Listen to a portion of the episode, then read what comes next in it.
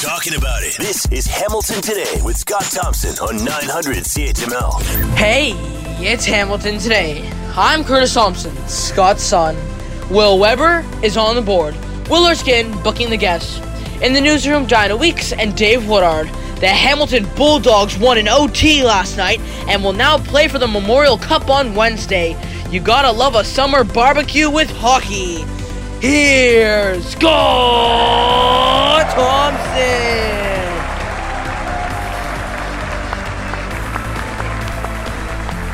You gotta love that. Can't see the TV screen for barbecue smoke. Dad's burning the tube steaks. I don't ever remember going this long, though.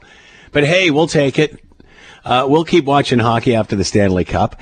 And uh, congrats to the Bulldogs. Who would have thunk after dropping a couple in a row that uh, they're going to go on and play in the final? Uh, so is the Memorial Cup. We'll talk about that coming up a little later on. It is uh, 900 CHML. I'm Scott Thompson. Hamilton today. Will Weber on the board. In the newsroom, Diana and Dave, feel free to jump into the conversation. We would love to hear from you. Send us a note, Scott Thompson at 900CHML.com. Wow, what a bizarre day um, uh, news-wise uh, for people like us in this uh, sort of business. There's all kinds of weird stuff going on and, um, and, and news as well mixed into all of this. And, of course, the great great news locally. Uh, the Bulldogs off to the Memorial Cup, and uh, and Wednesday tomorrow is the big game. Good for them. Congratulations. And and then other stuff is is international stuff that you uh, really have a hard time uh, grasping any parts of these stories. Uh, the big story, as Diana said, uh, that happened just moments ago. Ghislaine Maxwell sentenced to 20 years in prison for her role in the Jeffrey Epstein sex abuse case. So uh, that finally coming down today. What else have we learned? Um, oh, NDP. Uh, Peter Tabuns is the new interim leader for the provincial NDP, which lost nine seats in the last election until they uh, figure out what their new leadership uh, uh, direction is. Uh, obviously, and and really unbelievable stuff coming out of um, the January 6 hearings. And I remember talking to various, whether they're political scientists or or journalists down in the United States, uh, you know, uh, when this started, is there anything new here? Is it something that we've already, is there anything that we haven't seen? Is there, this is just stuff that's uh, already been uh, regurgitated and now just put it in a glossy format and, and with ideas already baked in, is it going to change anything? However, uh, then, and I was watching this this uh, earlier today, and honestly, I, I, couldn't stop watching it once I heard the testimony of Cassidy Hutchinson, uh, she is an aide to, former aide to uh, former President Donald Trump, and talking about on January 6th when Donald Trump was giving his speech, um, what everybody behind the scenes already knew uh, of what was going to happen and the directions it was going in and uh, the direction it was going in, and that uh, the president wanted to go down to the Capitol uh, with the people. And and his own staff said, "You can't do that. This is, uh, you know, inciting a riot. This there's people with weaponry here," and they actually stopped him. And and from entering the motorcade, well, they got into the motorcade, and and and he wanted to go to the Capitol, and they said, "No, you can't go. We have to go back." To the West Wing. We got have to go back to the White House. We can't go to the protest at the Capitol. And here's some testimony from Cassidy Hutchinson, aide to Trump, and what was said today. Got in the beast. He was under the impression from Mr. Meadows that the off the record movement to the Capitol was still possible and likely to happen, but that Bobby had more information. So once the president had gotten into the vehicle with Bobby he thought that they were going up to the Capitol, and when Bobby had relayed to him, we're not, we don't have the assets to do it, it's not secure, we're going back to the West Wing. The president had very strong, a very angry response to that. Um, Tony described him as being irate. The president said something to the effect of, I'm the effing president, take me up to the Capitol now. To which Bobby responded, Sir, we have to go back to the West Wing. The president reached up towards the front of the vehicle to grab at the steering wheel. Mr. Engel grabbed his arm, said, Sir, you need to take your hand off the steering wheel. We're going back to the West Wing. We're not going to the Capitol. Mr. Trump then used his free hand to lunge towards Bobby Engel. And Mr. when Mr. Ornato had recounted this story to me, he had motioned towards his clavicles. There you have it. Um, uh, that is testimony that's going on uh, just earlier today with Cassidy Hutchinson, uh, aide to uh, former President Donald Trump, talking about how he was convinced uh, he was going to the Capitol. Uh, security people and whatever, and, and, and those staff who, who knew what was going to happen here, how this was moving forward, and how it was very much illegal, uh, finally said, no, we're going back home instead of going to the Capitol. And you heard her testimony of him actually grabbing at the steering wheel and trying to get them to go where the protesters were going. So, my goodness, um, we are learning a little bit more about this than what we initially initially thought uh, with these hearings. Uh, she goes on and tells other stories about uh, having to clean up uh, messes in um, in dining halls and such because the president had uh, chucked cutlery and plates and his lunch and whatever against the wall and they're cleaning ketchup up, up, off the walls. So this is testimony that's given under oath that has been given by aides to the president, the former president. So uh, just unbelievable uh, information, which uh, certainly points to uh, the state of mind the president was in when all of this was actually going down on January 6th. It is captivating to say the least. We'll talk about that more coming up a little later on. You might remember way back at the beginning of this global pandemic, and it was so uh, long ago, and I maybe got a bit of the fog anyway. Um, we started chatting with uh, a guy that, um, well, eventually became COVID Elvis. And Cameron has, you know, goes around and does various musical things. And then as soon as the, the pandemic hit, that was, you know, like everything came to a grinding halt. And, and then Cameron started doing Elvis stuff and it went on Facebook and, uh, took off and the rest is history, as they say. And, uh, as a result, during all of this, we saw the birth of COVID Elvis. So, uh, let's reintroduce Cameron Caton. He's with us now, aka COVID Elvis. Cameron, it's so cool to talk to you. How you been? I've been very well. How about yourself, Scott?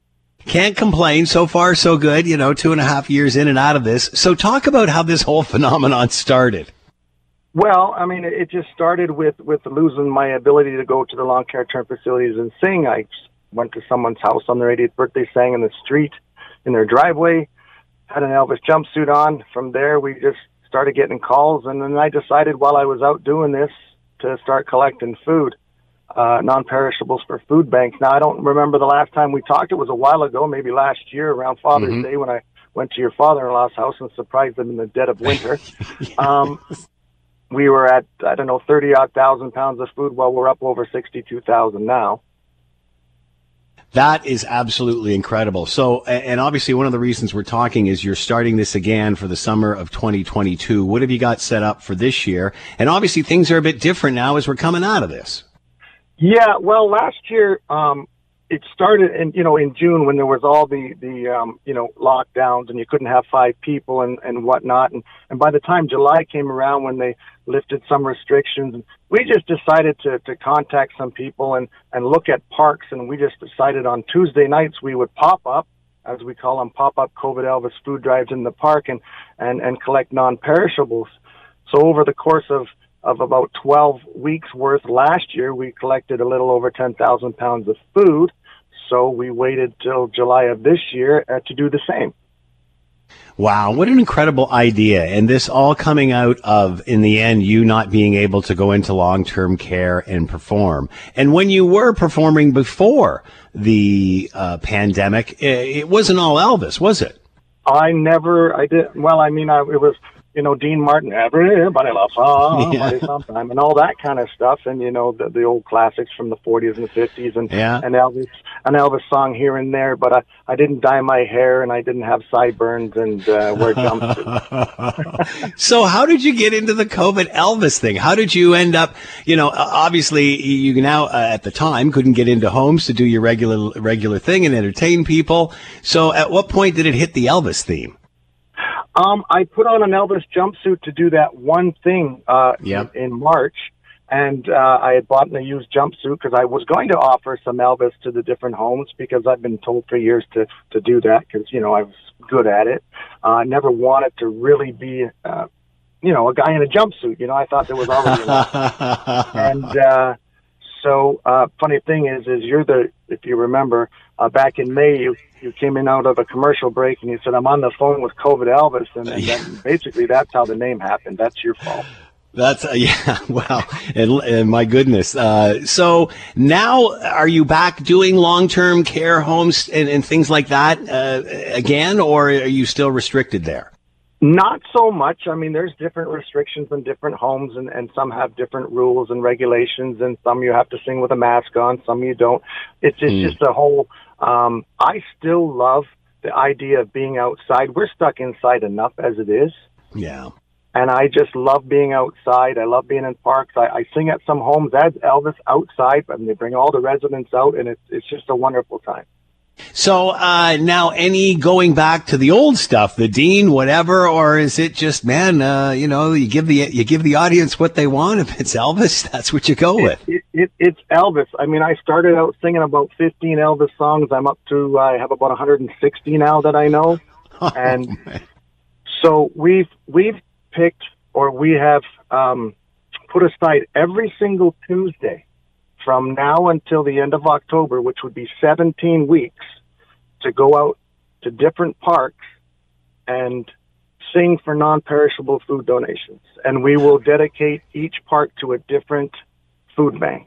That is a great idea. So it starts this Tuesday, July 5th, correct? Right. Now, the weather last night said it was going to be beautiful. This morning it said it was going to rain. So if that's mm. the case, we'll know by Friday. We might pull it up till Monday just because Tuesday might rain. So right. um, that'll, that information can be found on our COVID Elvis food drive and basic human essentials tour information on Facebook. Anybody that goes will see we do posters and all those other things. Our first one will be at Mount Lion Park. That's just off Upper Gage on the Quaker side, Crescent side. Yeah. And uh, that was our first one last year, and we we got 927 pounds of food on that particular evening. So, if people want to see the tour schedule for COVID Elvis and anything yeah. else, where do they go?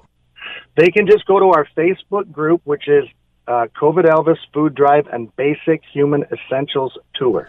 Hmm. And we always post where we're going to be, what park we're going to be at, and we make posters for it. Um, I can tell you quickly, last year in Eleanor Park was our single greatest um, generated amount of food. In one hour, Scott, was 1,984 pounds of food. That is incredible. Did you have any idea that this would take off when you started, when you put that first jumpsuit on? No, sir. Oh, this is our, this is organic as taking a seed and just putting it in the ground and watching the flower grow as long as you water it. It's uh, a great story, and he, he, continues with it. Cameron Caton with us, aka COVID Elvis. You can find out more on his Facebook page, and of course, the pop-up uh, COVID Elvis Food Drive uh, uh Tour uh, 2022 continues, or will start uh, rather. Move through July 5th at Lions Park, seven o'clock, and again for the whole tour schedule, you can go to COVID Elvis's Facebook page. Cameron, congratulations! This is so great to see, and it's so great to see you paying it forward and doing these things on. Tuesday throughout the course of the summer. Good luck. Congratulations. You're so very welcome. Thanks for having me. Um, Hamilton is home. And there you go. Uh, I'm just fortunate enough to be able to um, help in the way that I've been afforded the opportunity to. So I'm I'm I'm very privileged, blessed for it. Cameron Caton, COVID Elvis. You can find out more on his Facebook page. You're listening to the Hamilton Today podcast from 900 CHML. What an incredible game it was last night. Hamilton Bulldogs are in the 2022 Memorial Cup after a 4-3 overtime win against Shawinigan uh, Monday night last night in the semifinal. To talk more about all of this, I don't know how he even he can even speak now. He was hoarse last week. Uh, Reed Duthie is with us, play-by-play announcer for your Hamilton Bulldogs, and with us now. Reed, thanks for the time. I hope you're well. Scott, doing great. The voice is totally back to normal now, so we are rolling at this point. so, your thoughts on what happened last night? Uh, man, what an incredible game it was. Uh, it, it goes along with what we've seen out of this team all season long. Just the the constant belief in each other and belief in the system. When Avery Hayes has the goal, and I'm just going to say flatly, wrongly disallowed in the third period, mm. and Shawinigan scores not long after to take a three-two lead. A lesser team could have said, "Well, the calls are going against us. You know, time to pack up the tent. This one's over." Not this group. Logan Morrison scores to tie the game, and then Nathan Staios with an absolutely ridiculous shift in overtime to set that shot for Yanni Mysak to tip home. Um, this has been just an, an incredible run, and these guys just keep on going. It was incredible to watch that last goal, the overtime goal. I mean, it was just, it, it, was almost textbook as he starts literally doing a circle around the ice, like from from the top to the bottom, right around, and then stops, reverses, and shoots. I mean, my goodness, it was beautiful. And when you watch it from the back angle and you see the way that the traffic developed in front, and guys yeah. moving to try to create an angle and a lane for uh, for uh, Nathan to get the puck to them, and then Mysak just kind of slides out to the front, and Nate the, the young man is just unbelievable with his recognition to be able to look up, recognize what's going on, see that there's a lane, then fire it through for Jan to tip in. Uh, Yanni was probably the best player on both teams last night, and that was probably the best shift by anyone on the ice by Nathan Staios. So, uh, you know, talk about uh, you. You talk. You've said many times, read about this team. It's when they're backed into a corner, off they go. I mean, obviously, didn't start this tournament on the right foot, and and and a couple of losses right off the top. Uh, are you surprised they are where they are, and and you know, and playing who they are?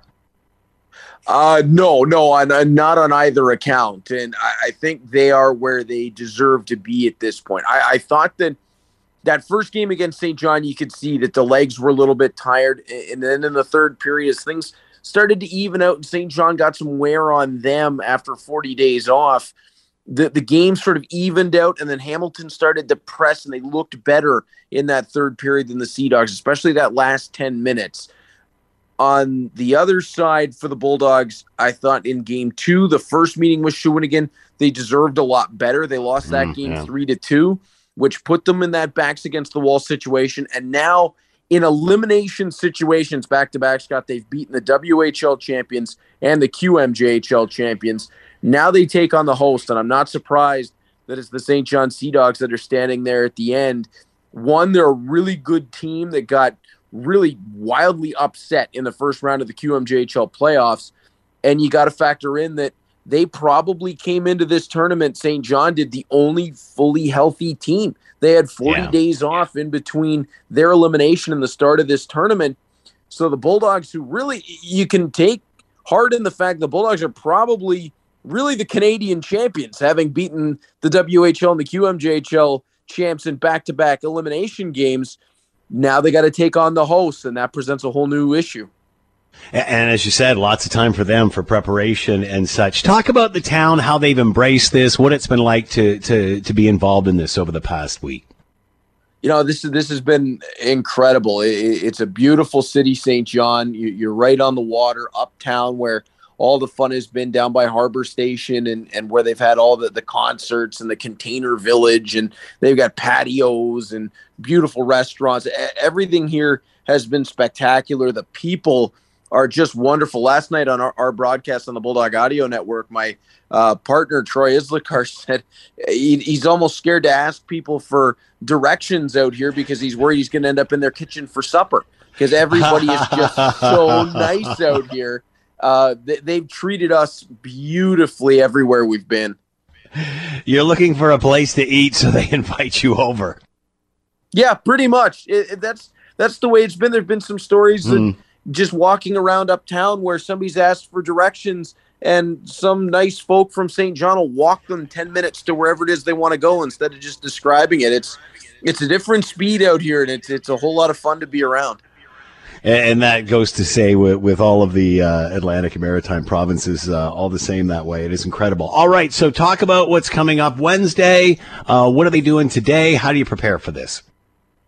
Today it's a little bit more low key after the overtime win last night. There was a little bit of a skate earlier today. The guys kind of resting, recuperating. Tomorrow, more of a team practice in the morning for the morning skate to get set for what'll be seven o'clock Eastern time, the Memorial Cup final. And I think they're going to go back and take a look at that first meeting with the Saint John Sea Dogs and break down what they need to do to be successful. Like that second half of the third period where they really took the game over. If they can capture that, almost bottle that, they've got a great chance to win this game. Marco Costantini has been the best goaltender in the tournament. I believe now he's got both the best goals against and the best save percentage. He's the X factor in all this. If the Bulldogs could get up by a couple of goals in this hockey game, that could be a big, big difference before it's all said and done. Um, Saint John is not going to be easy, Scott. They are a tough team. They're a good hockey club. They got a lot of talent, but there's just something special about these Bulldogs when they get into these spots that they don't quit. And that factor of having been here and succeeded before in elimination situations, in must win games, in big pressure with big crowds, it's going to bode well, I think, for Hamilton tomorrow. Uh, you talked about obviously the preparation and the long time the Sea Dogs have had off. Obviously, the Bulldogs have been just grinding through all the way through this, playing continuously. Does that ha- does that factor in, or hey man, when it's the last one, it's all on the line? You know, I think it really did factor in in the first meeting between the two teams. We saw Saint John come out and really jump on the Bulldogs. They got out to a 4 1 lead in that game before Hamilton got it to 4 3 in the third period looked like they were going to tie it. So I, I think it had a lot of effect there. Saint John's played a couple of games now. You've seen some highs for them, you've mm. seen some lows for them in this tournament. There's some things the Bulldogs can look to jump on. There's more film available on the Sea Dogs than there was before. Last night, the Bulldogs got Lawson Shirk back. He didn't start the tournament healthy. Ryan Humphrey did not start the tournament in that first game playing. So the Bulldogs got some pieces back in the lineup that weren't available the first time around and they both played really well in their returns to the lineup. So I, I, think there's some things moving forward for the Bulldogs that start to negate that rest advantage for Saint John. And I really do think, Scott, that by the time we get into the stretch run tomorrow, by the time you get about halfway through that hockey game, you can sort of forget about the mm. rest that, that being the difference because the Bulldogs are going to test these Sea Dogs. They're going to make them skate and they're going to make them work. And that could be a difference. All right, Hamilton Bulldogs in the Memorial Cup 2022 edition against Saint John Sea Dogs, 7 o'clock tomorrow. Reed Duthie with us, play by play announcer for your Hamilton Bulldogs. Reed, have a good time. Good luck. Scott, thanks so much for all this all season. I can't wait to talk to you again, and hopefully it'll be with a Memorial Cup championship. When there's an issue, Scott is all in on getting to the heart of it. This is Hamilton Today with Scott Thompson on Hamilton's News Today's Talk 900 CHML. It's Hamilton Today. I'm Scott Thompson. Alyssa, thanks for the time. I hope you're well. Yes, thank you for having me on, Scott. Uh, let's get right to Ghislaine Maxwell sentencing. Uh, 20 years in the Jeffrey Epstein sex abuse cases. Your thoughts on this? Well, I think this is a day that Ghislaine Maxwell never thought would happen, to be quite honest. Like, here we have a high flying socialite who was living the life that maybe she thought everybody else would envy private jet, soirees, vacations, never seemed to work, except she hung around with Jeffrey Epstein and obviously procuring young girls for his pleasure. And that that is as bad as it gets. So she can't be surprised, but this is certainly a spiral and a downward fall from grace. You? I'm just kind of surprised we didn't hear more about this case. I think I talked to you about that before when it was going on. Yeah, you're right. We didn't. You know, it was it was kind of you thought you thought they would follow this much in the same way that they've been following or they followed the Jeffrey Epstein case. You heard like little bits of snippets when they would uh, maybe allow a narrative to come out into the media, but really until today, when we heard about her sentencing, which we knew was coming, there wasn't a lot of to fill in the blanks in between. And even when you look at the news reports coming out, a lot of it is saying, okay, here's the sentence, more to come. But it'd be interesting to see how the media weaves that story of Ghislaine Maxwell and how much um, her representation, her legal representation, is going to give to the media to close the loop. Suffice to say, 20 years for doing what she did. I think a lot of people would agree with that sentencing. And um, I would certainly like to know a little bit more about what happened between then and now. Do you think more information will come out after this sentencing? No, and I'll tell you why. There were too many powerful people who could be implicated in this. Like right? you can't help but think that, Alyssa. You can't help but think somehow this is all being silenced by powerful people. Well, sure. I mean, look at the names being bandied about. Allegedly Prince Andrew, allegedly Bill Clinton, allegedly, you know, go down the list of Hollywood mm. and political luminaries who could be um, implicated in this. And they and the one way to control the narrative is to control the machine or uh, the teams around, um, you know, Ghislaine Maxwell from bringing that narrative to the fore. So you really had to work hard on it in order to control it. And because there were so many, you know, famous names whose reputations could could most certainly be ruined, um, I think that that uh, accounts for a lot of why we're not hearing a lot. Huh. Very well. I guess it's not surprising, is it? All right. Uh, we're roughly the same age. Roe versus Wade. Uh, I remember talking about this in the '70s. Are you surprised we are where we are? And even if this has happened, it's pretty hard to turn the clock back 50 years.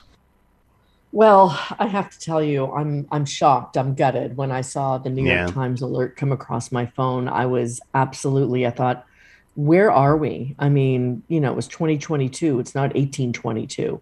Yet here yeah. we are. And I don't think that this is a surprise that we saw this coming. The far right has been very, very methodical in infiltrating all aspects of the political spectrum, starting in the grassroots and moving up to the, the state level, to you know, the Senate level, and obviously to the Supreme Court level. And once you had a Supreme Court that was heavily weighted um, uh, for the conservative movement, you had to know this was coming. But the fearful thing is, is that what else is going to fall in its cascade? And will it matter that people are taking to the streets and protesting? I think this is a very fearful time for all of us, to be quite honest. And while we think that we are protected here in Canada, you know, I once heard somebody say that we're only eight years behind of what happens to the states uh, can could happen to us in terms of a ripple effect. I certainly hope not but it certainly makes me fear for my daughter and potentially her daughters and and so on uh, interesting, um, and, and, not to change topics here because this does come around. Uh, we're watching January 6 trials today. Some unbelievable testimony from uh, one of Donald Trump's aides, uh, uh, Cassidy Hutchinson, about him freaking out in the limo grabbing at the steering wheel to go to the protest instead of back to the White House, uh, really reeking of not only influence but stability or lack thereof. Do you think that will change this discussion, considering it's his Supreme Court that, that did this? You know, I hope it does. You know, every time a revelation comes out from the January 6 hearings, I just hold my head. I mean, I can't believe what we're hearing, and especially about this actions in the limo and about how he thought, well, you know, yes, let's go hang Mike Pence, and how he tried to sway the Department of Justice, you know, trying to go against the Constitution and all its laws that are specifically put in place to prevent all of this.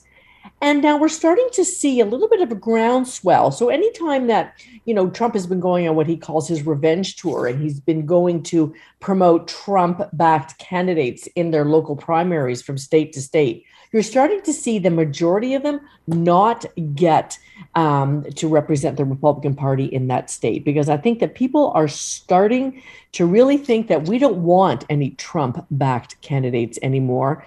Um, I'm hoping that people are listening. I'm hoping that Americans are listening. A lot of people say that this should have happened, you know, a year ago, and this is too mm. much too late, and that people have tuned it out and they don't care. But I hope they do care. And unless mainstream media carries it in the way that they can, um, I don't know how else to make uh, a profound impact. I don't know. They're going to have a hard time hiding what we've heard today. It is absolutely astounding. Uh, Alyssa Freeman with us, PR and pop culture expert. As always, Alyssa, thanks for the time. Be well. Thank you for having me. I don't effing care that they have weapons. They're not here to hurt me. Take the effing mags away. Let my people in. They can march to the Capitol from here. Uh, that's a clip of Cassidy Hutchinson Former aide to uh, Mark Meadows, former chief of staff for former President Donald Trump, here's what she had to say at the January 6th hearings today in regard to the president throwing food. I first noticed there was ketchup dripping down the wall, and there's a shattered porcelain plate on the floor. The valet had articulated that the president was extremely angry at the attorney general's AP interview and had thrown his lunch against the wall. But that is nothing compared to the story about what happened after he finished speaking on this is the president, former president on January 6th and got into the limo and got so ticked off that they weren't going to take him to the Capitol building, instead take him home that he tried to grab the steering wheel and assault the person driving. Brian J. Karem is with us, political analyst for CNN, White House reporter, uh, columnist for Salon.com, the Washington Diplomat, host of Just Ask the Question podcast, and author of Free the Press, The Death of American Journalism and How to Revive It. Brian, we talked at the beginning of all of this how opinions were pretty much baked in. Uh, we knew all of what was going on. What are your thoughts on what we're hearing today? Like, this is a man who is very it's unstable. Just... He's unstable. Yeah, well, yeah, no, no shit. He's unstable. I'm sorry, no, no kidding. He's unstable. yeah. forgive my, my utterance there, but That's yes, okay. no, he, he is unstable. But we've known that for a while. I mean, tossing a plate against the wall, trying to rip the steering wheel out of a, the hands of a Secret Service agent. I mean, if you wrote it in a script, you'd be, you know, it would get turned away for being too surreal. And but it, that was our president, and that's how close we came on uh, you know, January 6th to losing this country and how close we still are. The most, um, I think the most heart wrenching part of that testimony today is that all the people that, where were all the people that should have stepped up, that could have stepped mm. up, that didn't step up? And it took a very young 20s professional minor, but she was there for everything and saw everything and said she went in to that wanting to champion the administration. She went into that job uh, wanting to do something positive for her country, and she felt sad and she felt personally, uh, you know, dejected. And for as an American, she said she was disgusted. That's the telling part of what went down today, and all the rest of it is window dressing on just how delusional, decadent, and depraved Donald Trump is. Um, I love the line, uh, and, and, I'm using that loosely. Uh, basically, and I'm paraphrasing, he, he said, let these people in with weapons because they're not going to hurt me. Right. But they'll hang, but I guess they'll hang Pence and that's okay. Well, yeah. Well, and he even said that they said they're going to, you know, hang Mike Pence. And he goes, oh, he deserves it. I mean, if there isn't a more autocrat, that's so, uh, auto, it, he, he thought himself to be a Caesar. He thought himself to mm. be a king. He thought himself to be, you know, Quetzalcoatl, the sun god. There is no, you know, there's nothing beyond Donald Trump. So, have we peaked? Is there more testimony like this coming? Oh, I think today is. Uh, look, each step of the way in this testimony looks like they're backing Donald Trump into a corner and they're stripping away the people that supported him. So he can no longer uh, deny what it is that he did, which was, a, you know, inciting a riot, um, engaged in fraud, obstruction of Congress. I mean, there's Donald Trump is staring at a half a dozen charges here, and it looks like this committee is after him, you know, as hot and as heavy as they can be. It is up to the Department of Justice to charge him. We have seen Jeffrey Clark, one of his minions, tossed out of his house into his PJs on his front lawn. We today heard that John Eastman had his phone uh, records um, subpoenaed by the Department of Justice they are not wasting time. They are doing the job. And evidently, there is now a grand jury in place, or they wouldn't have gotten, you know, the warrants and the subpoenas and, and that they did. So there, where this goes, I, you know, I'm not going to predict, but if you take a look at just the evidence, it's easy to see how Rudy Giuliani and uh, Donald Trump and Mark Meadows, and unless he comes forward, and uh, um, Eastman and Jeffrey Clark are going to face charges for what happened on uh, January 6th. And that would be a, you know, I've often said you can't move forward until you resolve the present. And so they they are in the process of doing that.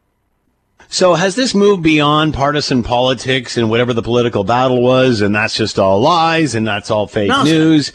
As a point, as opposed to who cares? Like this is there's going to be charges laid here. Let me ask you a question. One of the things that that has the, the United States has separated itself from other nations and been the envy of other nations for is the peaceful transfer of power. Nothing else, just that. There are so many countries that cannot do that. And we've done it continuously for 200 years. Now, suddenly, it's in trouble. It's a problem mm. here. Yes, this has gone way beyond politics. When have you ever heard a president of the United States say publicly that he would not back up a peaceful transfer of power? Well, Donald Trump. September 23rd, 2020, six weeks before the election, said he would not. Michael Flynn, in today's testimony, Michael Flynn is asked by Liz Cheney, Do you support a peaceful transfer of power? And what does he say? He takes the fifth. What? You take the fifth? You, you can't, because if you say something, it would incriminate you. The only logical conclusion of that is you don't believe in a peaceful transfer of power. And if that's the case, you're a traitor to the United States. My first question is Is he still on a government pension? And second, when do we get him off of it? Uh, you talked about the transfer of power. Does that resonate with the American people as much as, sir, take your hands off the steering wheel? well, that is is a a Kodak moment that you will never. Uh, that's a mental image I will never erase. Donald Trump mm. lunging across the car saying he's the effing president and trying to, you know, wrestle control of the vehicle from a Secret Service oh. agent. That's that's visceral. But the more, um, I, I guess, the more heady thing to consider is not just that visceral expression of of assault by a U.S. president, but the heady idea that the president of the United States assaulted our Constitution and our ideals. That I uh, don't believe has ever happened before. We'll chat again. Brian J. Karem with us, political analyst for CNN, White House reporter, columnist for Salon.com, and the Washington Diplomat. Uh, quite a day, Brian. Thanks for your impression. Yes, Love is. to hear from you. Be well. You too, brother. Be safe. You're listening to the Hamilton Today podcast from 900 CHML. So much to talk to Dr. Jack Cunningham uh, with and about PhD coordinator, program coordinator at the Bill Graham Center for Contemporary International History in Trinity College and the Munk School, University of Toronto, specializing in foreign policy. He is with us now. Jack, thanks for the time. I hope you're well. Well, Scott, good to be with you again. So uh, on the docket, we're going to talk NATO, but man, I can't ask you, I can't uh, not ask you your thoughts on the January 6th hearings, the testimony we're hearing today, including from uh, Mark Meadows, uh, former aide, describing what the president was like uh, after he got off stage on January 6th and was was fighting with his, arguing with his staff to take him to the Capitol and the protests, and instead they wanted just to take him back to the West Wing. Uh, he actually grabs the steering wheel. Uh, your thoughts on this testimony we're hearing? Uh, well, it confirms what we've uh, long suspected and what the previous days of testimony have uh, have really established that Mr. Trump is a man of, of no self control, of no maturity, of no judgment, and who's quite unfit for uh, for a position of power. The the indifference to the actual facts of the situation are uh, are striking and appalling to anybody. And I'm hoping that uh, the sheer weight of evidence uh, against him will, uh, will will begin to shake the confidence of at least some of, of his followers that he can be trusted when he makes these baseless claims about a stolen election. Uh, uh, we've talked to many reporters, uh, poli sci experts out of the U.S., and many thought that when this all started, th- th- we weren't going to learn anything new. Opinions are already baked in. It's been so long, uh, but obviously we're hearing this this sort of information. Does this change things? To, and, and does that even matter when it appears that there may even be charges laid here? Well, if there are charges laid, we are in a different ballgame. But uh, short of that, it's uh, it's it's uh, really anybody's guess. I mean, the problem is that uh, Mr. Trump has been counted out so many times in mm. the face of uh, personal misbehavior and uh, misstatements of fact that would have sunk almost anybody else. And yet he seems to retain the loyalty of uh, of somewhere north of a third of the American electorate. It's uh, it's discouraging, it's disquieting, but uh, but it's there, and it's uh, it's debatable as to whether this uh, the ev- the evidence we've heard today in the last few days will will shake the confidence of any of that third or so. Many thought we wouldn't hear anything new. Uh, do you think we'll hear anything more worse than this? Well, we may hear uh, yet more uh, unpleasant and embarrassing details about Mr. Trump's personal behavior. I mean, the uh, the fact that this is a man who is so uh, uh, out of control and so lacking in in restraint and self control may uh, give some people who'd previously given him the benefit of the doubt uh, some pause. We'll see. Uh, we were talking off air with my producer, and it, we were just trying to imagine what the ride home would be like after being told you're not going to the Capitol, we're going home. Uh, would there be fits of rage after that? Would be, would there be sulking? I mean, obviously nobody knows, but you just can't imagine this sort of behavior going on. No, you can't imagine it with any other president because Mr. Trump is uh, is in this, as in so many other things, uh, unique. All right, let's move on. Hopes he's unique in American, yeah. American experience. Let's move on and, and, hope cleaner heads or clearer heads prevail here. Uh, okay. Obviously, obviously, a lot of chatter uh, around NATO G7 summit uh, as well. Um, what do you think the the the major issues were in uh, G in the G7 and specifically around this this NATO summit as well, uh, in regard to what the rest of the world needs to do? We hear the politicians saying we're we're doing lots for Ukraine, we're doing this, we're doing that, uh, and specifically with Canada, are we spending more on our defense? Are we spending more on NATO? Uh, there was ta- talk earlier on about the NORAD situation. Mm-hmm. Are, are, we actually spending more? Well, if the uh, if the, if the report that Mr. Stoltenberg uh, uh disclosed uh, today is any indication, we're not. There's a there seems to be quite a substantial gap between the announcements that Mr. Trudeau makes about defense spending or that uh, Minister Anand makes about defense spending and what actually happens in terms of follow through. I mean, this is a this is a government that uh, came into power, commissioned a defense review that came out in 2017, promising uh, pretty substantial increases in spending, and yet now it seems that the uh, the last uh, two years have been years of consecutive decline in defense spending measured as a portion of GDP. Uh, despite the fact that we've had uh, all these announcements, the, uh, the announcements on greater defense spending in the uh, in the uh, the April financial statement, the uh, the recent statements by Minister Anand about upgrading NORAD, somehow this never quite seems to trickle down to the level of actual expenditure. A lot of it has to do with the dysfunctional nature of our defense procurement process which makes it almost impossible to get major defense projects in on time and on budget.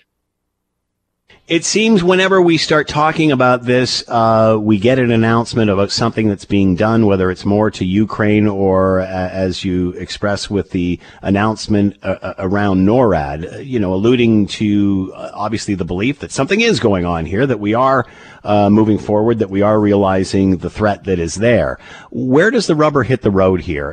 who do we believe here? What is actually happening?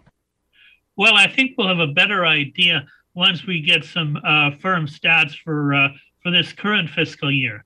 I mean, everybody knows that the invasion of Ukraine was a game changer, and we'll have to see if uh, if it was a game changer in terms of the actual pattern of defense expenditure for Canada.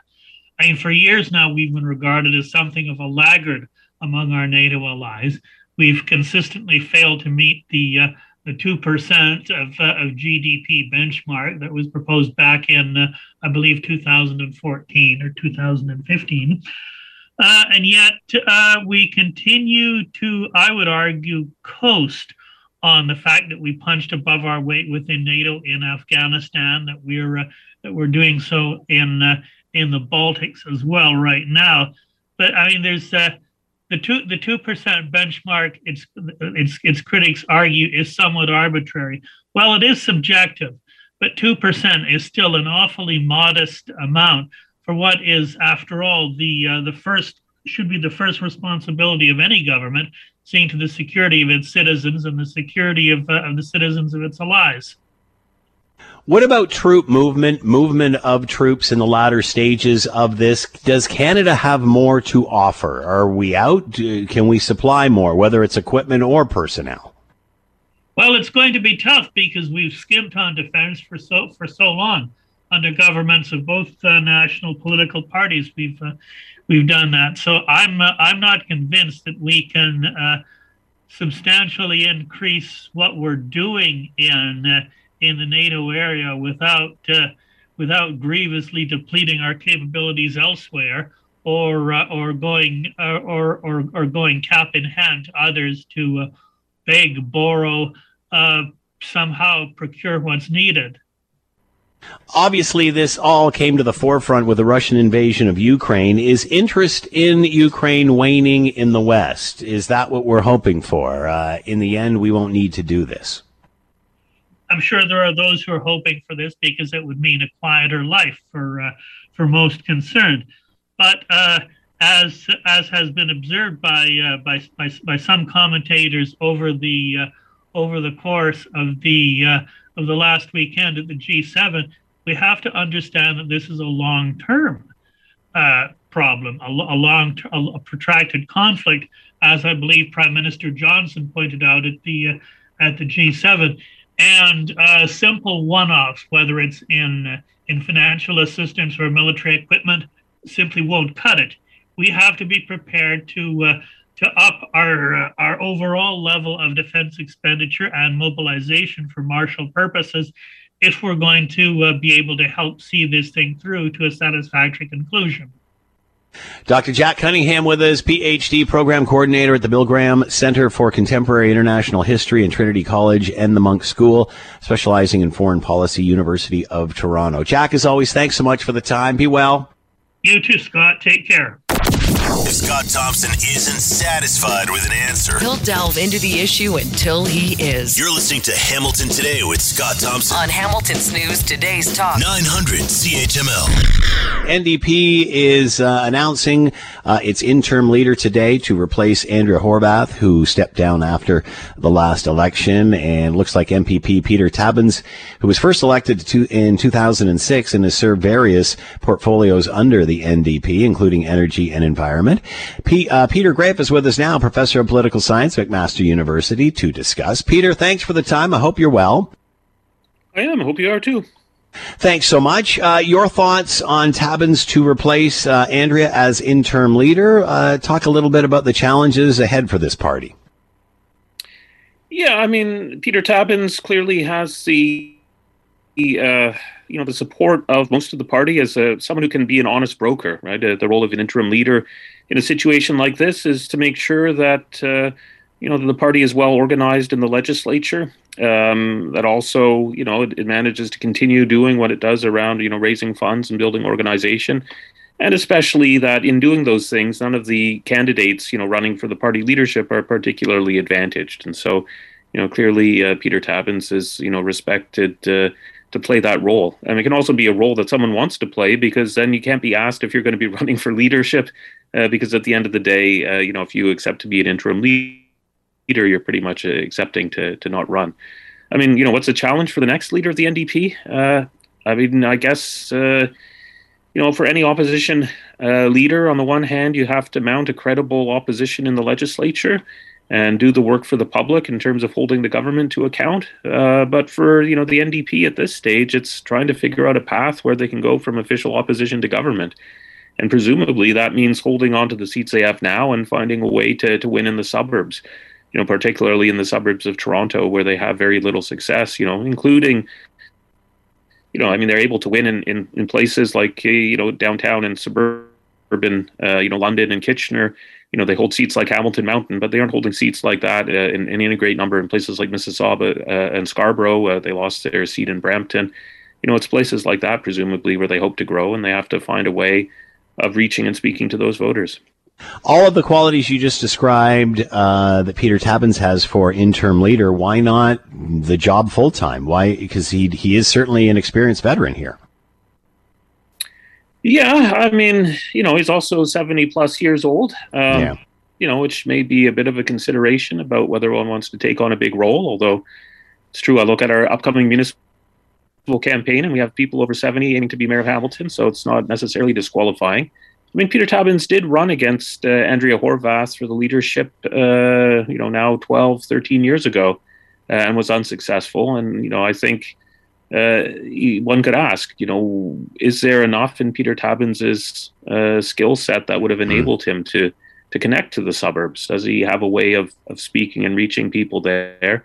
You know, it's not clear in his you know years of very competent service whether he would be able to excite those voters uh, or find a way of, of bringing together uh, you know the party's existing voters with new ones. Is this about uh, finding a leader or more defining the party, uh, more looking for uh, a direction, or is it is it about finding a, a strong leader? In many cases, it's about both. You know, and one of the arguments, you know, at the moment, I suspect within the NDP is how long do they want the leadership race to be? You know, some some looking at the the debacle after Tom Mulcair stepped down, where there was a very long leadership race, and saying no, we want to do it pretty quickly so that we have a leader in place, and others saying, well, if we do that, then ultimately we don't really do a proper post-mortem of this election, right, and decide what do we do right and wrong.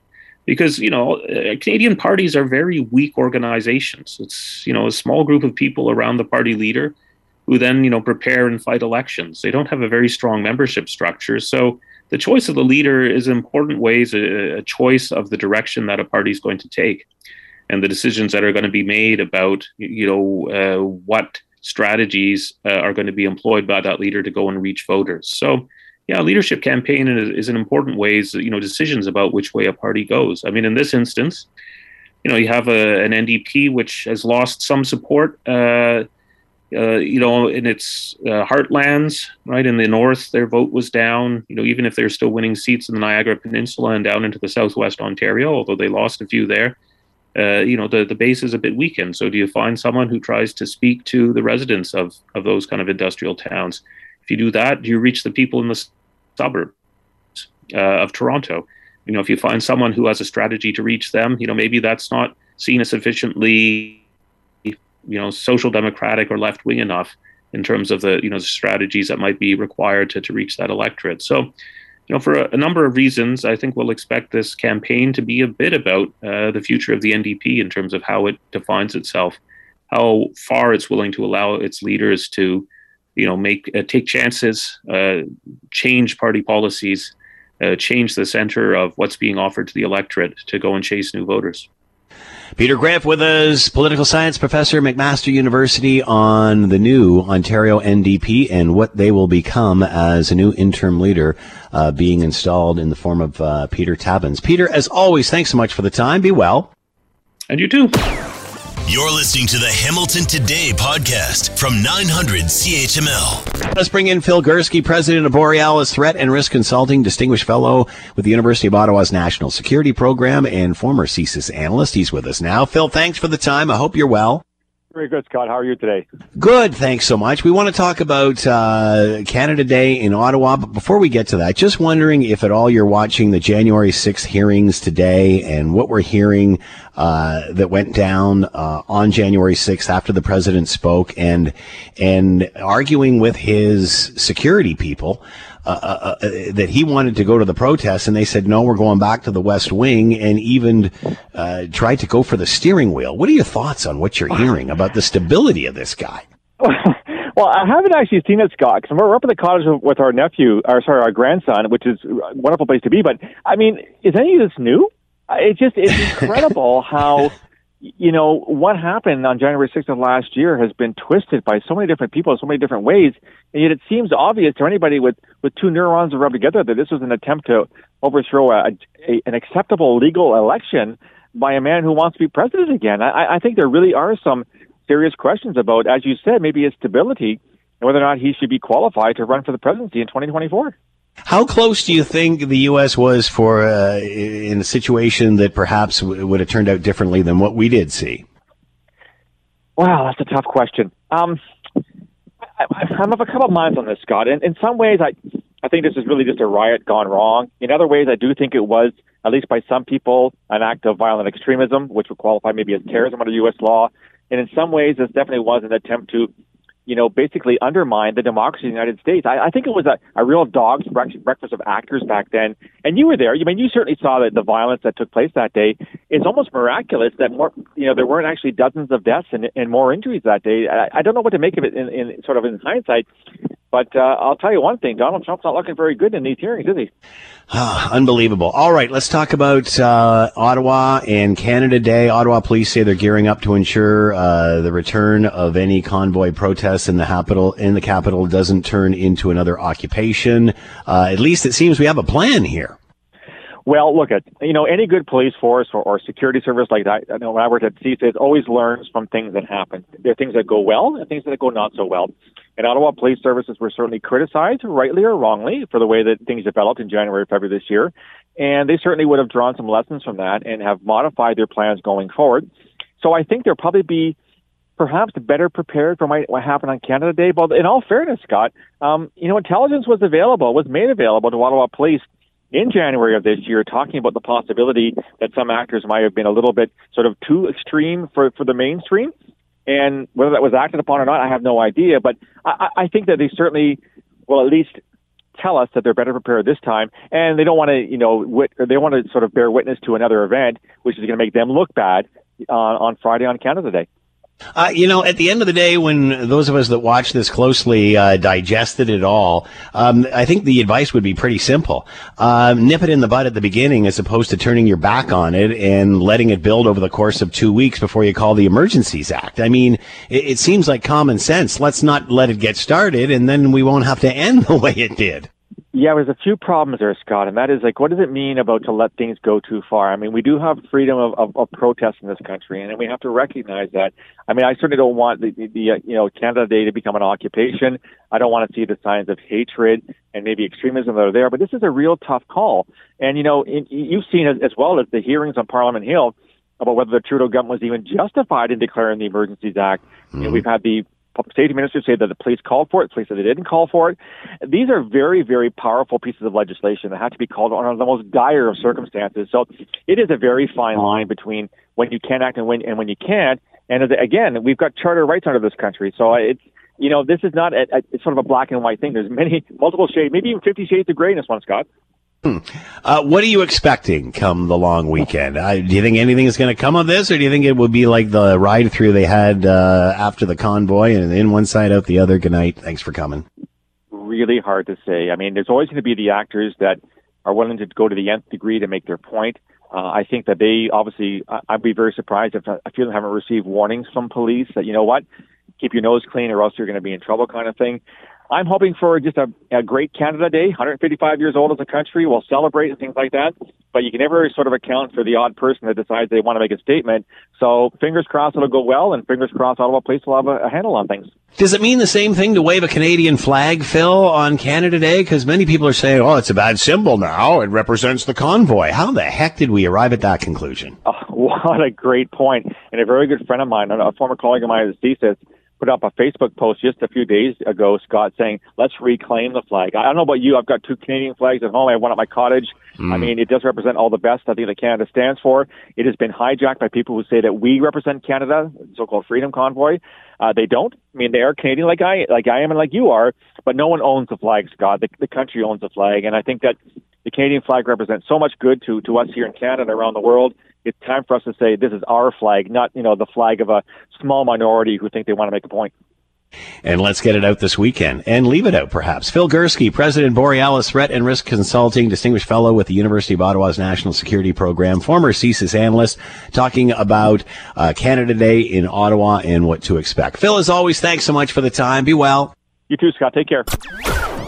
Lots of chatter uh, in regard to uh, the Russian invasion of Ukraine, where it is at this point. Uh, what are we like 130 days uh, into this, and now uh, more chatter about a Russian oil ban. And uh, obviously, a lot of people still buying oil from Russia at a discount as a result of the sanctions that the West has put on. Let's bring in Atif Kubursi, Professor Emeritus Economics, McMaster University, President of Econom- uh, Econometric, Econometric Research, former Undersecretary of the United Nations, and with us now. Atif, thank you for the time. I hope you're well. My pleasure. Thank you.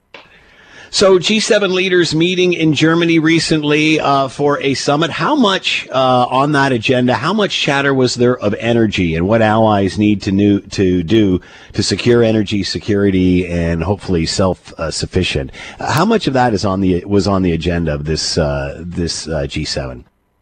Well, a, a, lot of it. I mean, there is here an attempt to wean away Europe, at least, uh, from any dependence on oil or gas or whatever energy, even coal. Uh, Europe depends. Uh, in the past few months, uh, you know, before the invasion, to the tune of 48% on Russian gas, about 25% on oil, and 45% on Russian coal.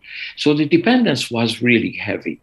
And uh, there was an attempt on the part of the Europeans, particularly Merkel's uh, leadership in Germany, to bring Russia in in a way and create some mutuality of interest. Uh, this is no longer the case, and there is an attempt here uh, to uh, wean, so to speak, or to uh, dissociate uh, and reduce this dependence on oil or gas. But it is all in the future. Nothing has really been materially happening now to the tune of what they're talking about. Much of the oil that they are uh, trying to stop is the one that comes by sea, not by any pipes. And gas is exempted. And oil uh, derivatives like naphtha or others are not likely to be banned or to be stopped till after December 2022. So the issue of weaning Europe from dependence on Russian energy seems to be more wishful thinking than reality. It's a bit fancy, so to speak. And there are not too many alternatives they can turn to. Uh, there is a bit, but it doesn't seem to be forthcoming. Uh, if not from Russia, where do they get it from? All right, they were thinking that maybe Saudi Arabia would be willing to produce more. Saudi is a large uh, producer of oil to the tune of 10 million barrels per day and have a shut in capacity, which means the maximum they can produce is about 12 million barrels. But for some reason, the Saudis were reticent.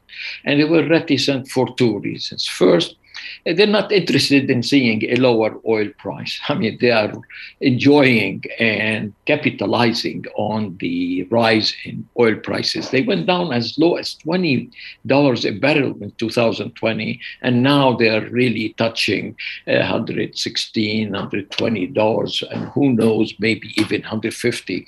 You see, because so far the Russian oil is not totally uh, dried up. Uh, I mean, uh, there is still $60 billion is what uh, Russia made from Europe uh, alone in the past three months. So the purchases from Europe uh, are still quite significant and they're not likely to be curtailed. And even with this limited amount of oil, some people say 40% have been reduced, the prices are hitting such high levels. And one wonders to what extent these prices may rise even more if they were to completely ban it in the absence, as we are talking, of whether uh, Venezuela or Saudi Arabia or Iran or other countries that do not seem too happy or too willing uh, to increase their supply, reduce the oil price, and uh, appease uh, what they consider to be uh, their foe, which the U.S. had, had declared to a great extent uh, its enmity towards Venezuela and Iran. Saudi Arabia was uh, miffed because of this Khashoggi situation where that poor man the uh, was murdered in right. Uh, Justin Trudeau, uh, Prime Minister Justin Trudeau, um, uh, suggesting to the Indian Prime Minister that they should not be rushing, it should not be buying discounted Russian oil. Um, but what is the alternative? It seems there's a lot of people saying, well, the simple solution is just to get off fossil fuel. But uh, my goodness, we've been doing that or talking about that or trying to for about 30 years, and Germany was quite the innovator there and look look how dependent they are on Russia. So, what is the alternative? Is there realistic alternatives? Is are we just hoping for something that isn't there yet, and we have to concentrate on being self sufficient uh, with, with the energy we do have? Yeah, well, I absolutely, uh, you're absolutely right in the sense that wait, uh, the world is not going to do well with fossil fuel. I mean, we all know that the carbon mm-hmm. content of fossil fuel is causing global warming and things. But at the moment, the issue is we are all captive market. In the absence of developing fast enough alternative energy, green energy, solar, uh, thermal, uh, wind, uh, we are not really preparing ourselves to a situation where we could get out of fast enough.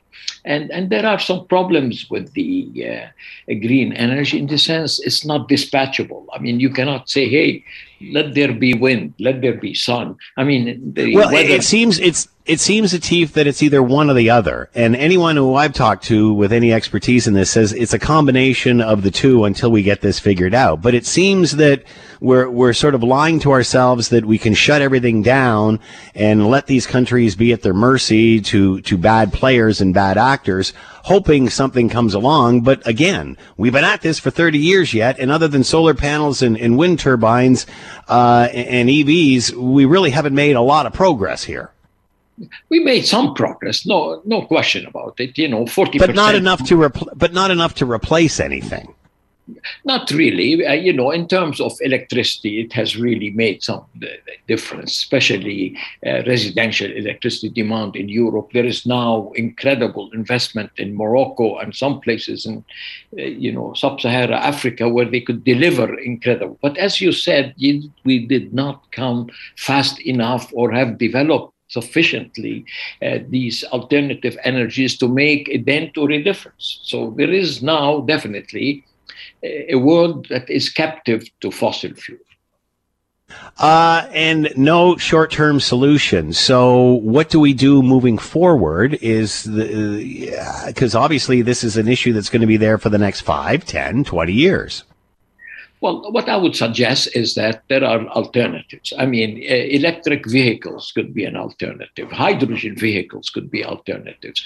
Uh, using uh, more extensively uh, cheaper uh, transit could be. Uh, we could economize. we could set our thermostat. I mean, there are things. Again, Atif, we've been talking about that for 30, over 30 years now, and we really haven't made any progress. So is the technology really there yet?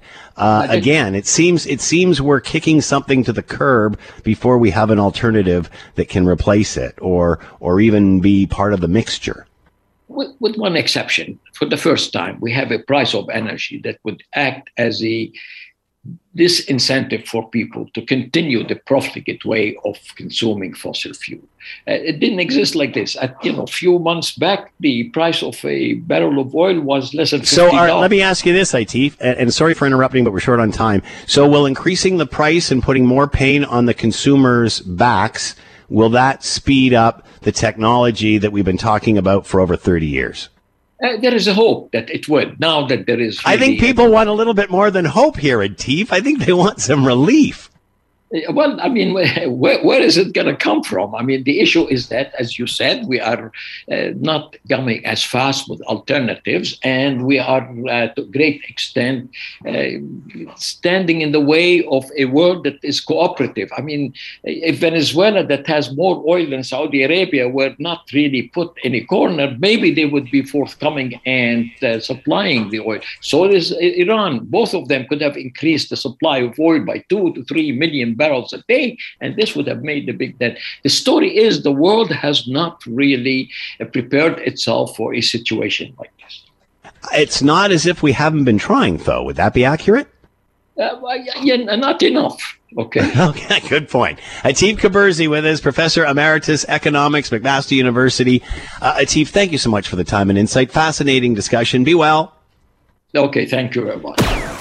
You're listening to the Hamilton Today podcast from 900 CHML. I first noticed there was ketchup dripping down the wall, and there's a shattered porcelain plate on the floor.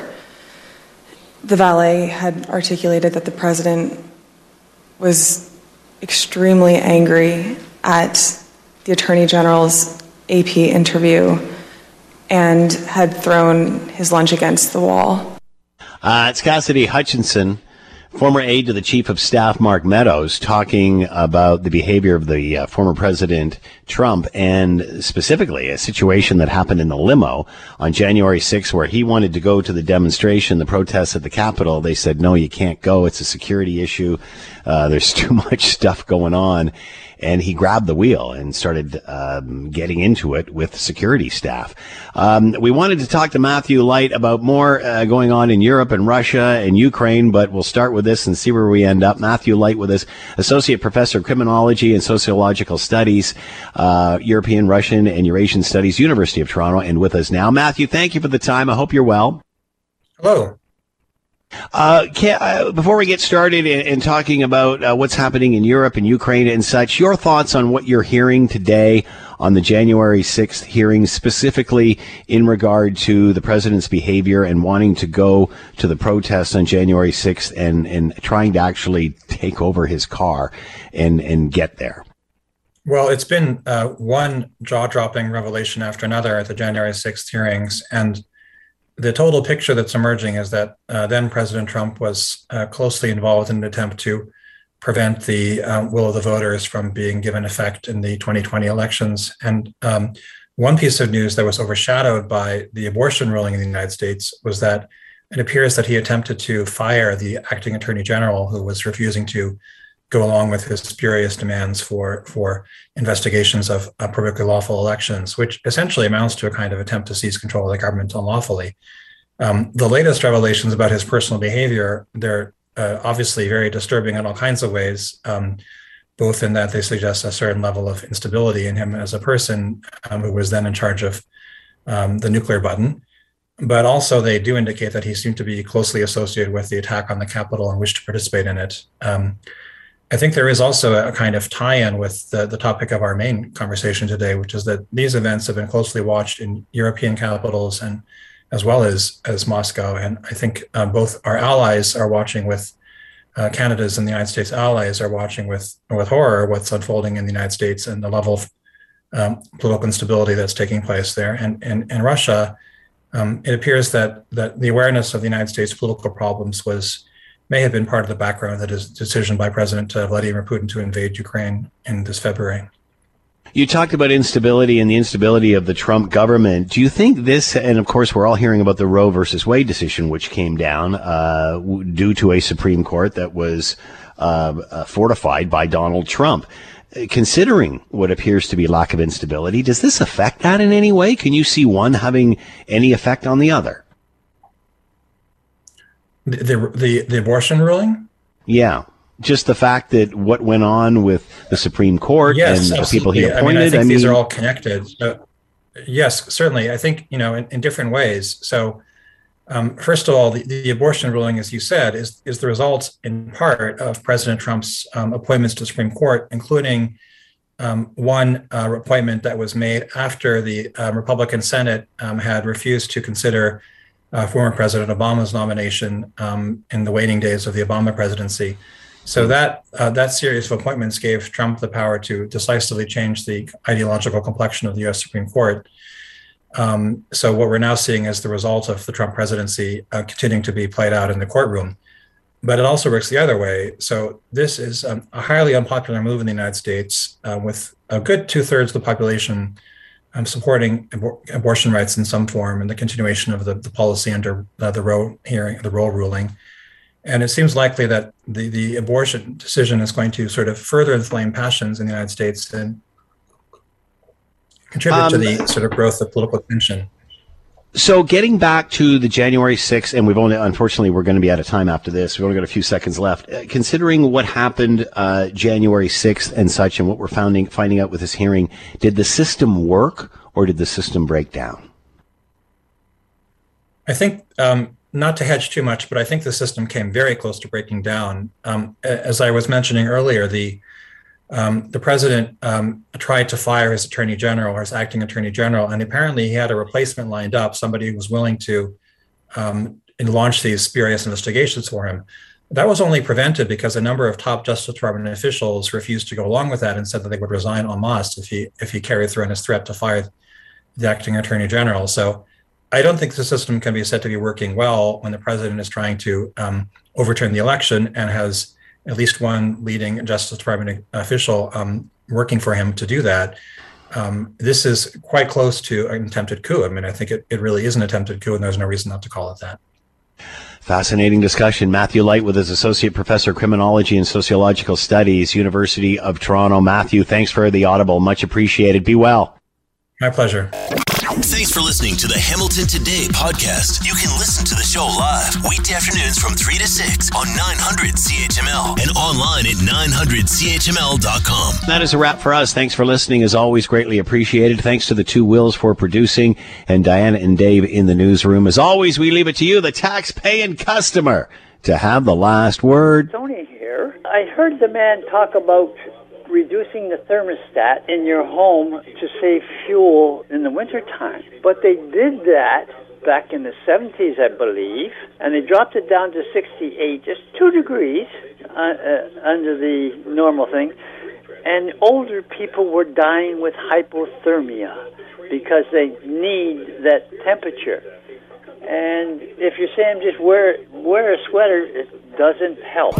My toes are cold. It's my toes. Hi, it's Shauna, and I might be a bad parent because my kids think french fries are vegetables. Hey, it's Ryan, and I might be a bad parent because I went out for wings when my wife was in the hospital after giving birth. Johnny here. I might be a bad parent because in my house, the tooth fairy gives pocket change. But we're not alone. Len emailed us and said his six year old daughter's Tarzan moment going from love seat to La-Z-Boy by curtains made him more proud than any dance recital. and Andy left his two year old at the rink. All right, guys, I'm sure we're not alone. Like Andy's kid.